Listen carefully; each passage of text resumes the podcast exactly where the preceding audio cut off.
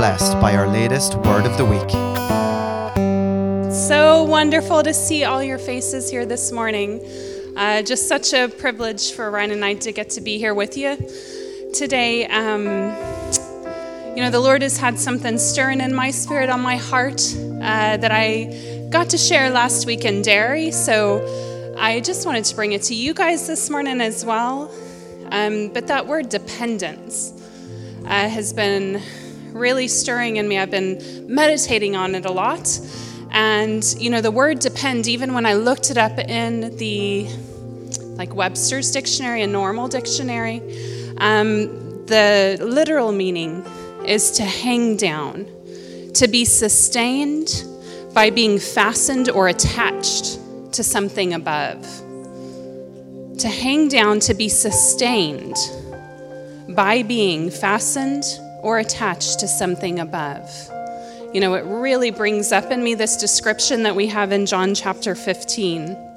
So I'm going to read you these verses. This is Jesus speaking.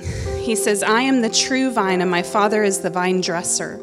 Every branch in me that does not bear fruit, he takes away, and every branch that does bear fruit, he prunes, that it may bear more fruit. Already you are clean because of the word I have spoken to you. Abide in me, and I in you.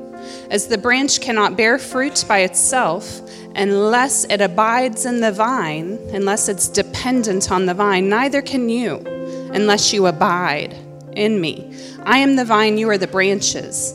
Whoever abides in me and I in him, he it is that bears much fruit. For apart from me, you can do nothing. No thing.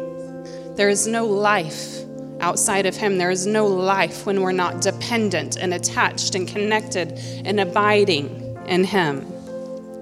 If anyone does not, or if anyone does not abide in me, he is thrown away like a branch and withers, and the branches are gathered, thrown into the fire, and burned. If you abide in me, and my words abide in you, ask whatever you wish, and it will be done for you. These are the privileges the privileges of sonship, of daughtership, the privileges of being his children, of being dependent. You know, when Jesus uh, talked to the disciples, and they were asking who was greatest in the kingdom. And he brought a little child to his side. And he said, Unless you're like this one, you'll never inherit the kingdom. You can't receive what I have unless you're like this one. What is that main trait of a child? That they are dependent. They are fully and wholly dependent. They look to parents for everything they need. They don't worry about whether they're going to have what they need. They, they know they're going to have it because they're dependent. They're not looking to their own strength. You know, and it's interesting as we grow up in the natural, we grow more independent. You know, we are training our children to become more independent, to become uh, able to live life on their own. But the thing is, as we grow up spiritually, it's the opposite. We become more dependent.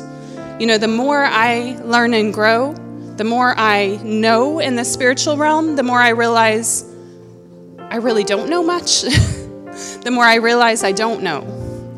And I become more dependent.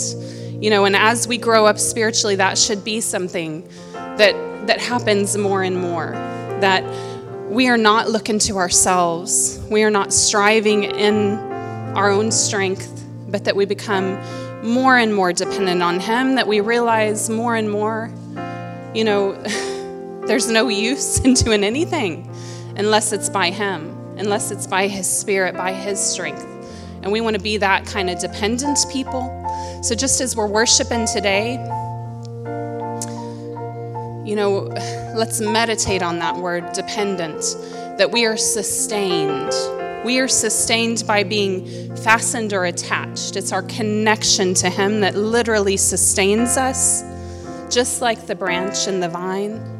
You know, so as we are worshiping Him, we are drawing from His strength. As we are worshiping Him, as we are adoring Him, as we are coming into uh, a place of lifting holy hands and surrendering. You know, that's what we're doing when we are lifting up our hands to the Lord. We're in surrender. We're saying, Your will be done, not mine, Lord. Your strength, your way, not mine that we are fully dependent. So as we enter into worship this morning, I just encourage you be dependent on him. Allow him allow all those walls, all those hard places in you to fall to fall to melt away and just let his strength fill you. Let his spirit fill you. Let that fruit of the spirit that Jason's been preaching about. Let that come blossoming from the inside of you.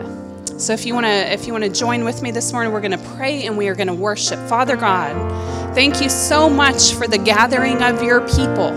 Thank you for family, the family that you have put together here, Lord. Oh, we rejoice this morning. We rejoice to be in your presence with like minded believers, that we have not forsaken the gathering together. Oh, but we are pressing in, wanting more, Lord, that we hunger and thirst for more of you, Lord. Oh, we thank you that as, as we worship this morning, that we, we let go of everything.